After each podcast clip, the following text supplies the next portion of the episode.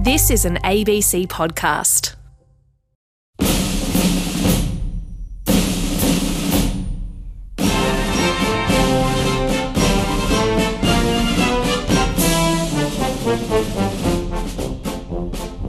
Hi there, welcome to Between the Lines with me, Tom Switzer. You can hear us on air, online, or via the ABC Listen app, or wherever you get your podcasts.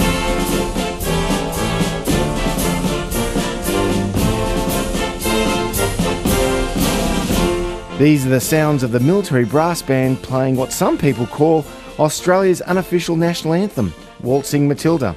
It's a story from the early settlement days of white Australia. The European workers, the fires they built, the sheep they stole, and the police who caught them. Now, songs like these are how we learned about the beginnings of white Australia. But the truth is, it happened more than a century before Waltzing Matilda. Surely there are better ways to find out how it all began when European ships landed on Australian soil. My guest today says it's a fascinating story. Stay with us for that.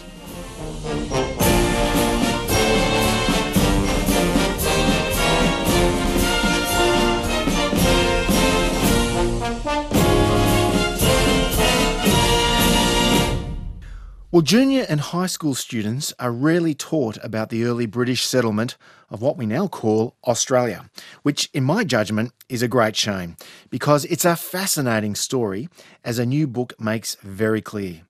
In Convict Colony, in my judgment, the best book of 2019, David Hill sets out how the British plan to settle our shores was a high risk venture.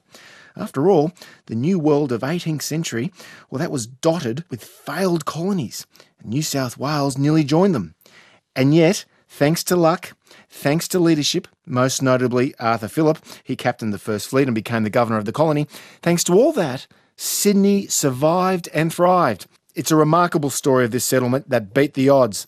David Hill's other books, of course, include 1788, The Brutal Truth of the First Fleet. He's had a long and distinguished career, including as a managing director of the ABC, chairman of the Australian Football Association, that's soccer, as well as head of the mighty North Sydney Rugby League Bears. David, welcome back to RN. Nice to be here. Thank you. Now let's start with the First Fleet. Remind us why the British decided to settle Botany Bay as a penal colony in the mid 1780s. They were desperate to get rid of surplus convicts. There was a crime wave in the second half of the 1700s in, in England. Uh, the jails were overflowing, uh, the prison hulks were overflowing, and there was a big fear of disease spreading from uh, the jails and the hulks into the broader society. And uh, Botany Bay was chosen as a last resort, and a pretty poor last resort at that. Uh, they just wanted somewhere to dump the convicts away from England.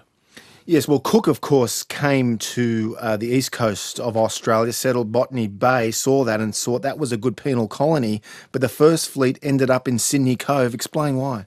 Well, uh, you're right about Cook. When the British sent the fleet of 11 ships and 1,500 people uh, to settle in Botany Bay as the, the penal settlement, uh, all the British knew about Botany Bay was 18 years earlier.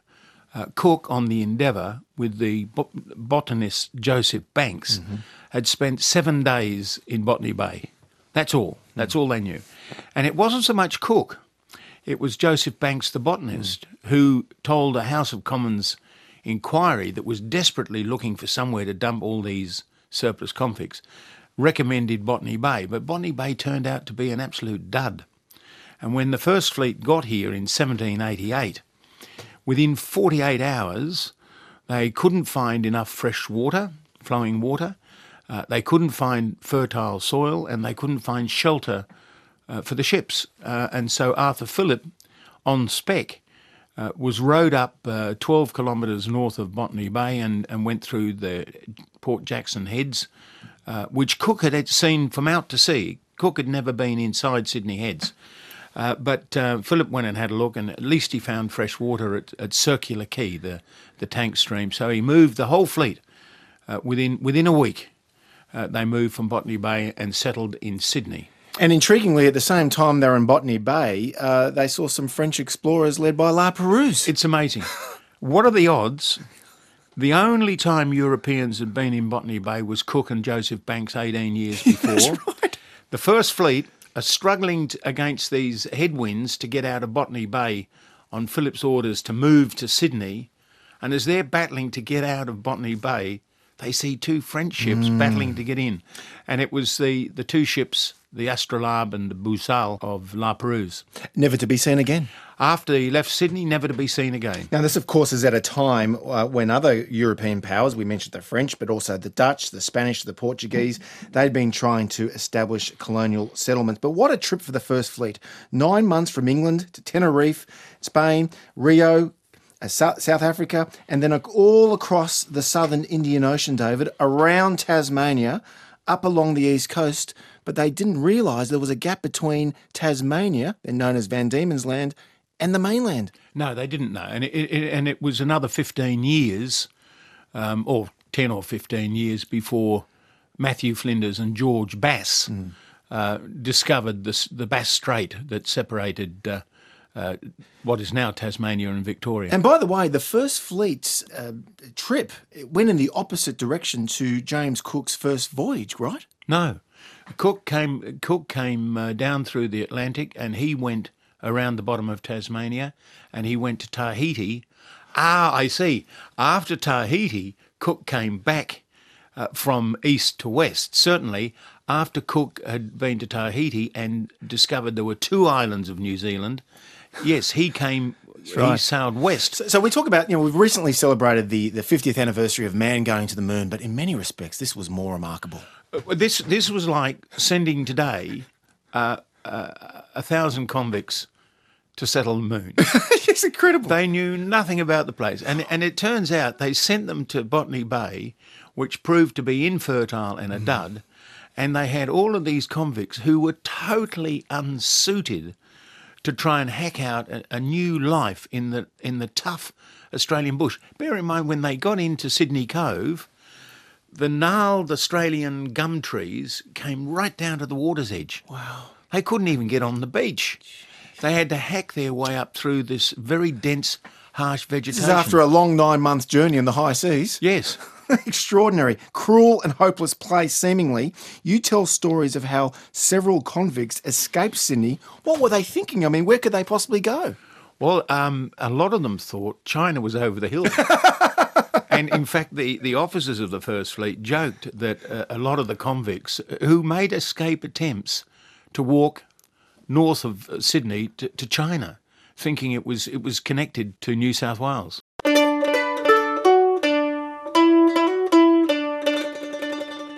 My guest is David Hill, author of Convict Colony. Now, you also tell the story of how two female convicts they escape Sydney and they end up in India to set up a brothel, and then later they meet another convict who escapes Sydney. What are the chances of that? Well, uh, why I wrote that story, apart from being a ripper of a yarn, uh, is that I wanted to demonstrate that uh, while New South Wales was chosen as the location for the convict colony, one of its attractions to the British is they thought the convicts could never escape.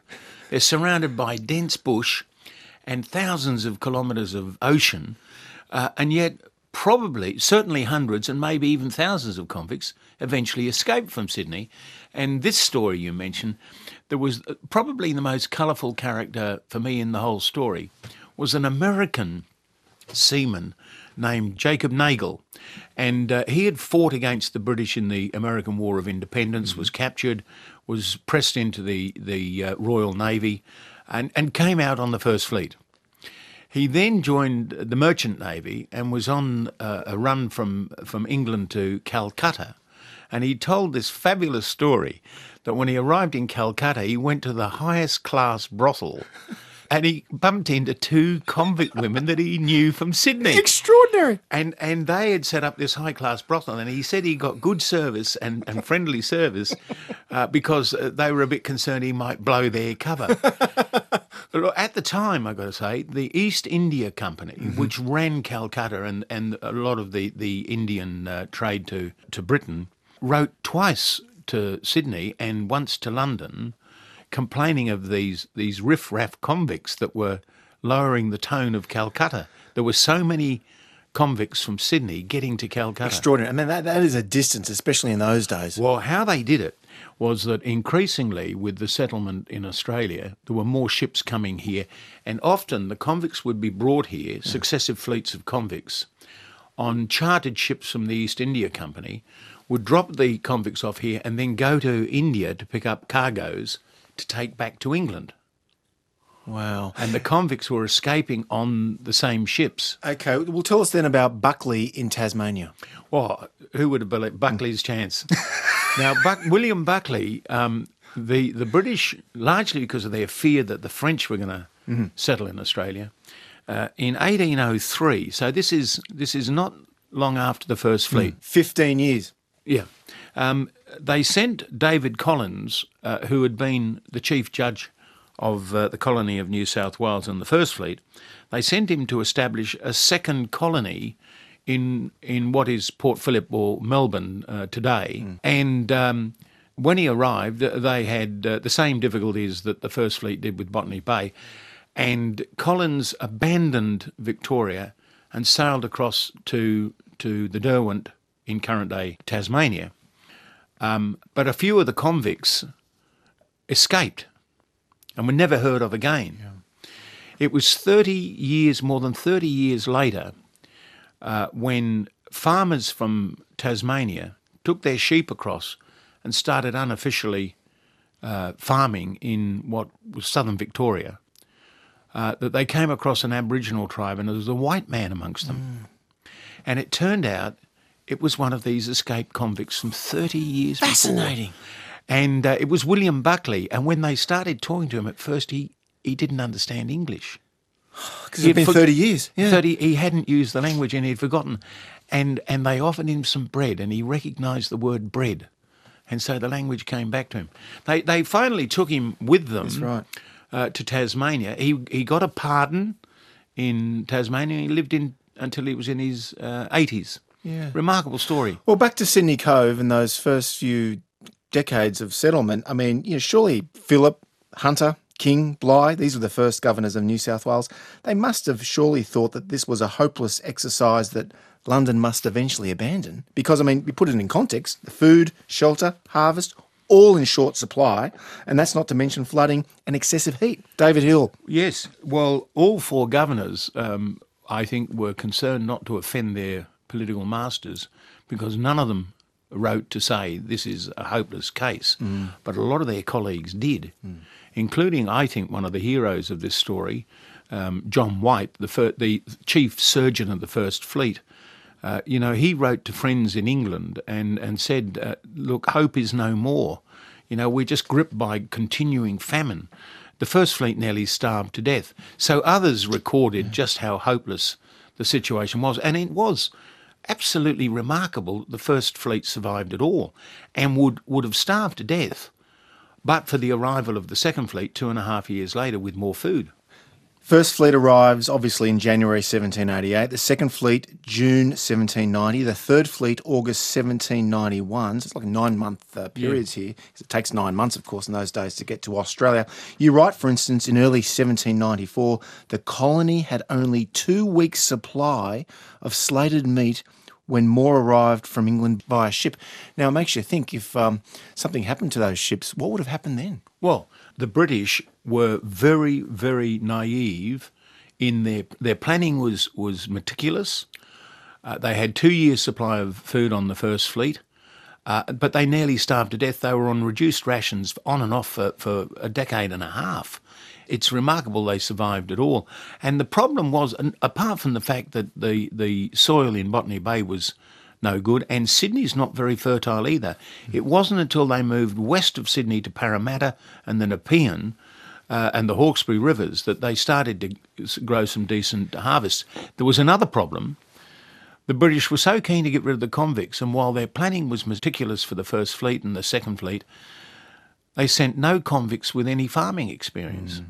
I mean, how they expected the First Fleet with 800 uh, convicts in the First Fleet, and practically none of them with any skills or experience at farming. Although Philip was a farmer, though, correct? I think that may have been a factor why they appointed him, hmm. because the Admiralty was unimpressed by Philip's appointment, hmm. and, mm-hmm. it, and and I've speculated it was he had a farm in Hampshire.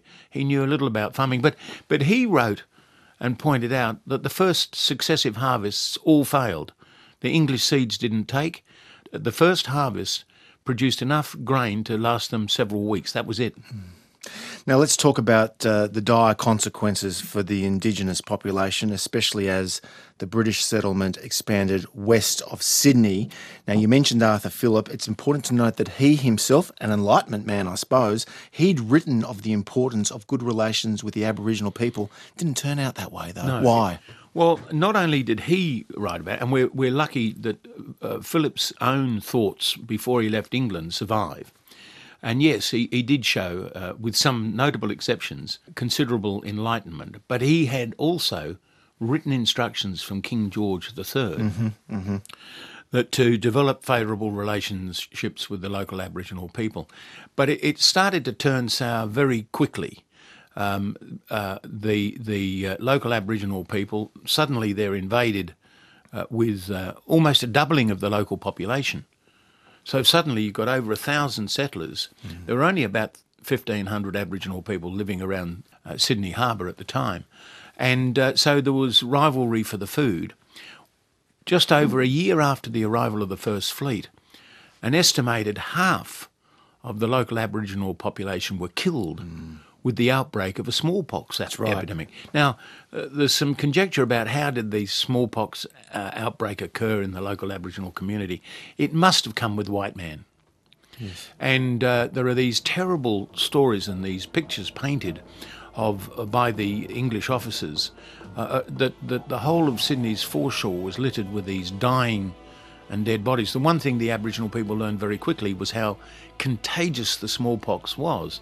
So they'd leave a dying person, a man or a woman, with a fire either side of them and, and uh, some water and get out of there for fear of uh, infecting the, the, the whole local tribe.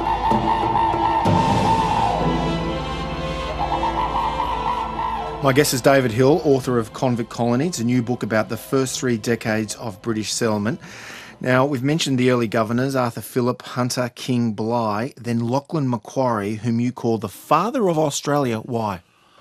I think the things uh, when when Macquarie arrived um, after twenty odd years, the colony hadn't developed much at all, and it did under Macquarie, and it also stabilised. Bear in mind, you had for the first four governors, they were all naval, naval officers: Phillip, Hunter, King, and then Bligh. And they all had to work with an, a separate, independently run military. Hmm. And there was great hostility and, and a lack of cooperation. Macquarie brought his own military. And the military that was there before Macquarie was horribly corrupt. John MacArthur uh, and uh, the Rum the Rum Corps it was called. Uh, they monopolised all the economic activity. They monopolised the the lucrative uh, grog trade. They got all the land grants. They were wealthy farmers, uh, and of course, uh, when Bligh came here as the fourth governor, it, it was the military that rose up and deposed him in Australia's only coup d'état. Macquarie came with his own regiment and they sent the New South Wales Corps back to England, what was left of it. And so Macquarie didn't have a hostile army to deal with. And that was a big factor. The other thing was Macquarie was far more radical than his predecessors uh, when he said that once a convict, always a convict. I don't believe that. And uh, it put uh, Macquarie on an eventual collision course with England, who were quite explicit that Macquarie had forgotten that the convict colony should be a centre of terror. But Macquarie wouldn't agree, and Macquarie invited convicts and ex convicts to dine at Government House, upsetting not only London, but of, of course the, the uh, emancipists here in, in, in Australia. So Macquarie had a relatively progressive view. What was Macquarie? Did Macquarie distinguish his views towards the Indigenous people from his predecessors? Uh, no, Macquarie was guilty like his predecessors. When it came a choice, and, and this is what led to most of the deaths of the Aboriginal people, the spread of farming, uh, first uh, west of Sydney to, to the Hawkesbury and the Nepean rivers, and it, it took the land, the source of food, the source of livelihood, the traditional lands from the Aboriginal people, who had n- no food to hunt anymore. So they would raid the farms for the food that the farms had produced, and the farmers would shoot them. And uh, it broke out into what David Collins, the judge, described as open war. It got worse during Macquarie's t- term when they finally found a way over the Blue Mountains and opened up the interior. And I think most of the uh, killing of the Aboriginal people in Australia wasn't official military genocide. It was the farmers, in much the same way at the same time was happening in North America as farmers spread out across the west uh, of the United States. The same thing was happening in, in the opening up of the interior of Australia. And the white farmer was, was clearing land with a gun. And for those listeners who've just tuned in, and those who know downtown Sydney, note that it was Macquarie who was responsible for naming the streets after the early governors and British lords. You think about George Street after King George, Pitt Street after Prime Minister William Pitt, um, you know, obviously Philip, Hunter, all of that. It's extraordinary. Yeah, he, that, was that was Macquarie. But, but Macquarie uh, didn't uh, forget himself, or his wife Elizabeth, or his wife Elizabeth. so I mean, the two great streets of Sydney, Elizabeth is one, and Macquarie is Indeed. another. But when they when they crossed the Blue Mountains and and they uh, started the settlement of Bathurst, two hundred kilometres just about west of Sydney. Yes the two local rivers are called, one's called Lachlan and the other's called Macquarie. what about Wilberforce, who was a leading proponent of ending uh, slavery, of course? Yes, well, he, he named Wilberforce west of Sydney. Absolutely. Now, you're an enthusiast, David. I've noticed this about you, and some of your stories are known, to be sure, but you dig deeper. Primary sources dominate your endnotes, don't they? Yes. Very important. Let's bring this to the present. I'm 48. The only time I've ever studied this period of Australian history was way back in year three, 1980. That was the only time I studied the, the early Dutch and British explorers, Hartog, Tasman, Cook, all that. And it was the only time I studied the early Western settlement of Sydney Cove. Year three for me, so I was about eight years of age, was the only time the subjects were on the school curriculum. These days, David, I understand the subjects are hardly taught in classrooms across Australia. Why do we not teach this early history? Uh, I think because uh, people find it hard to make it interesting, which is a tragedy. Uh, but a mate of mine who, who, used to be the, the chairman of the New South Wales uh, Schools History Curriculum Committee, uh, I wrote a book about Federation, for example, and I said, "How do I make this interesting?" And he said, "Mate, you can't." Oh, well, well, you can. You, can. you know, I disagree. and well. this yeah. this is a riveting story. You, you're right in pointing out that I've I've relied for almost all of this book on the primary sources. We are lucky. In the 1890s, the Historical uh, Society of New South Wales got access to all of the surviving British files, which are so comprehensive, and put them in eight volumes of the Historical Record of New South Wales that goes from Captain Cook to about 1811. And there are 6,000 pages of the original documents mm-hmm. uh, of the of this settlement, and I've relied very heavily on that. Look, for example, and, and this has been lost in a lot of the subsequent history. They were so short of food and everything else in the first decades of the colony that Governor Hunter, John Hunter, Philip's successor, yes, this is more than 10 years after the arrival of the First Fleet. So this is uh, the end of 17 98, mm-hmm. uh, after they arrived in 1788, Hunter wrote to England to say, We are so short of provisions of all types. He said, The entire colony is naked. Yeah, that's right. Now, I'd never come across that before. Fascinating. And yet, there are three references in the historic records to Hunter complaining to London about the nakedness of the, the, colony. On one of those occasions, he, he gave evidence to a House of Commons committee later. He said one day he had four to five hundred convicts working in the fields as naked as they were born. It's a, a, what an image that produces. Oh, I know. Well, listen, final issue. Next year is the 250th anniversary of Captain Cook's discovery of Eastern Australia. Leftist groups are already threatening to disrupt the commemoration on the grounds that Cook was an imperialist invader. Of course, uh, about a year or so ago, we had statues of Cook being defaced. What do you make of all this? I think that's unfair. I mean, it's part of our history, uh, you know, whether you like it or not. Look, the one thing I think uh, the dissidents have got a good argument is the 26th of January is Australia Day. Um, there's nothing special You'd special. like to see that changed? Well, I wouldn't like to see it changed, but I understand why people uh, hold it up for criticism. My my point would be uh, that there's nothing special about the 26th of January. It wasn't the day that the first fleet arrived. The first fleet arrived on the 18th to the 20th of January in Botany Bay. Botany Bay, yeah. And it wasn't until the 26th that they had finally got everybody right. to Sydney, and Arthur Phillip stuck a flag in the ground and, and declared it uh, the, the settlement of Sydney, uh, named after Lord Sydney, the colonial secretary. Yes, but back to this question about the protesters complaining about uh, commemorating Cook and Phillip and all that. John Howard, among others, has made the point that it's a strange denial of reality to say these people, you know, Cook, Phillip, uh, the Hunters, the MacArthurs, the Macquaries.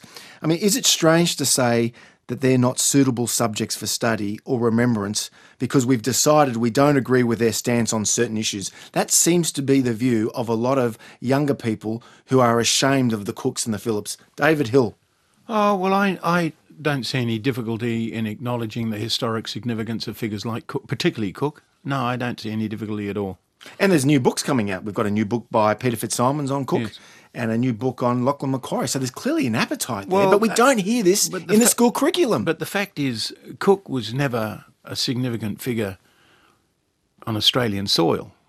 Uh, Cook landed twice in Australia, once for seven days in Botany Bay, and then, oh, three times. And then Queensland. a couple of months later, he was seven weeks fixing up the Endeavour that had been ripped open on the Great Barrier Reef. Mm-hmm. at what is now Cooktown on the Endeavour River. And then in Cape York, uh, Cape York Peninsula, he stopped in Possession Island, stuck a flag in the ground, and declared uh, all of the all of what he had seen in the name of King George III and Britain. That that was it. So, uh, but but Cook was one of the world's greatest, probably the greatest uh, explorer navigator in history. So forget about British and everything else. Uh, Cook was a remarkable uh, But, when you, explorer. but back to the point about the first three decades of British settlement, which is really your subject here. yes. Aren't you just shocked and surprised that we don't hear this, read this history in the school curriculum? Yeah, because it's such a ripper of a story, I'm surprised that it's been swept away.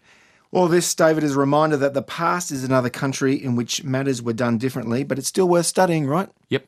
Wonderful to see you again, David. Lovely to see you. David Hill, he's author of Convict Colony, the remarkable story of the fledgling settlement that survived against the odds. That's published by Allen and Unwin.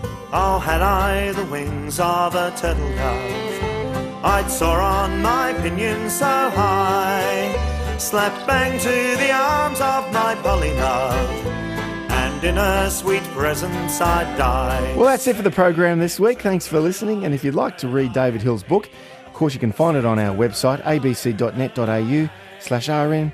Just follow the links to Between the Lines. Now, to hear this or any other episode again, why don't you download the ABC Listen app? You can subscribe there or wherever you get your podcasts. Now, join us next week on Between the Lines with Jenny Hewett, Judith Sloan, and Stephen Loosley. We'll look back at the political year that was 2019 the good, the bad, the ugly, the winners, and the losers. I'm Tom Switzer. Thanks for joining me on Between the Lines. Hope you can tune in next week.